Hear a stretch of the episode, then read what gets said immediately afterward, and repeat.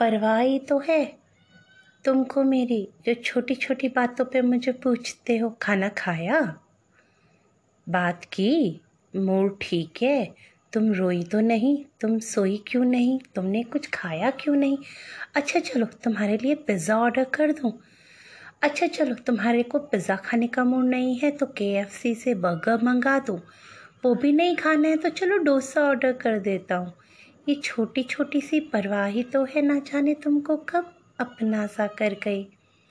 खाना तो मम्मा रोज़ बनाती है, पर कभी घिया तोरी टिंडे बनते तो मेरा मुँह सा बन जाता और मैं झट से बोल देती, जाओ, मुझे खाना नहीं खाना। और फ़ौरन से कह देते तुम, चलो, कुछ ऑर्डर कर देते हैं। यही तो अपनापन बनता गए तुम मेरे। बात सिर्फ़ खाने पीने की नहीं है, रात को सोई। सही से नींद हो गई, ध्यान रखा अपना। नेगेटिव लोगों से बात मत किया करो, नेगेटिव लोगों से मिला मत करो।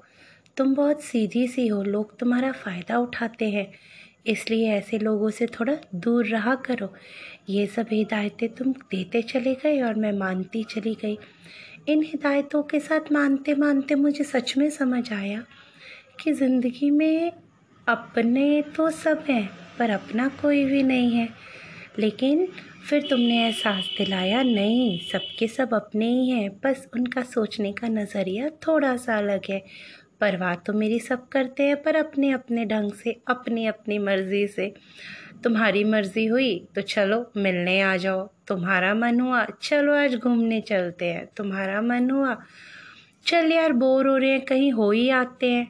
अच्छा चल, आज मूवी देखने चलते हैं, और मैं भी बोर होने से बेटर है। चलो यार, चल देते हैं।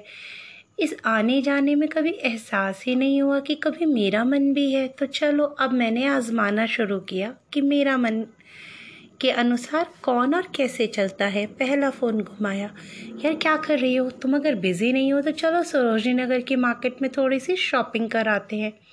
जवाब मिला, नहीं यार, आज पॉसिबल नहीं है। घर में कुछ मेहमान आ रहे हैं। चलो कोई नहीं, फिर कभी सही। अगला फ़ोन मिलाया जिसके लिए तो मैं हमेशा तैयार कि चल, अभी घूमने चलते हैं। अब जब मैंने बोला अच्छा चल, यहीं वी थ्री एस तक हो आते हैं। नहीं यार वी थ्री एस बहुत बोर हो गया है घूम घूम के कोई नई जगह जाते हैं, नई जगह। सोचा जे आई पी तो वो भी हम बहुत बार जा चुके थे डी एल एफ़ भी घूम घूम के बोर हो चुके थे। सोचा, चलो फिर। सी पी तक ही वो आते हैं। सीपी की गलियारों में हम दोनों घूमती फिरती एक आइसक्रीम खानी और आराम से हम लोगों ने वो भेलपुरी लेनी और घूमते फिरते जनपद की शॉपिंग करना और वापस आ जाना। ऐसी ज़िंदगी मस्त है अपनी।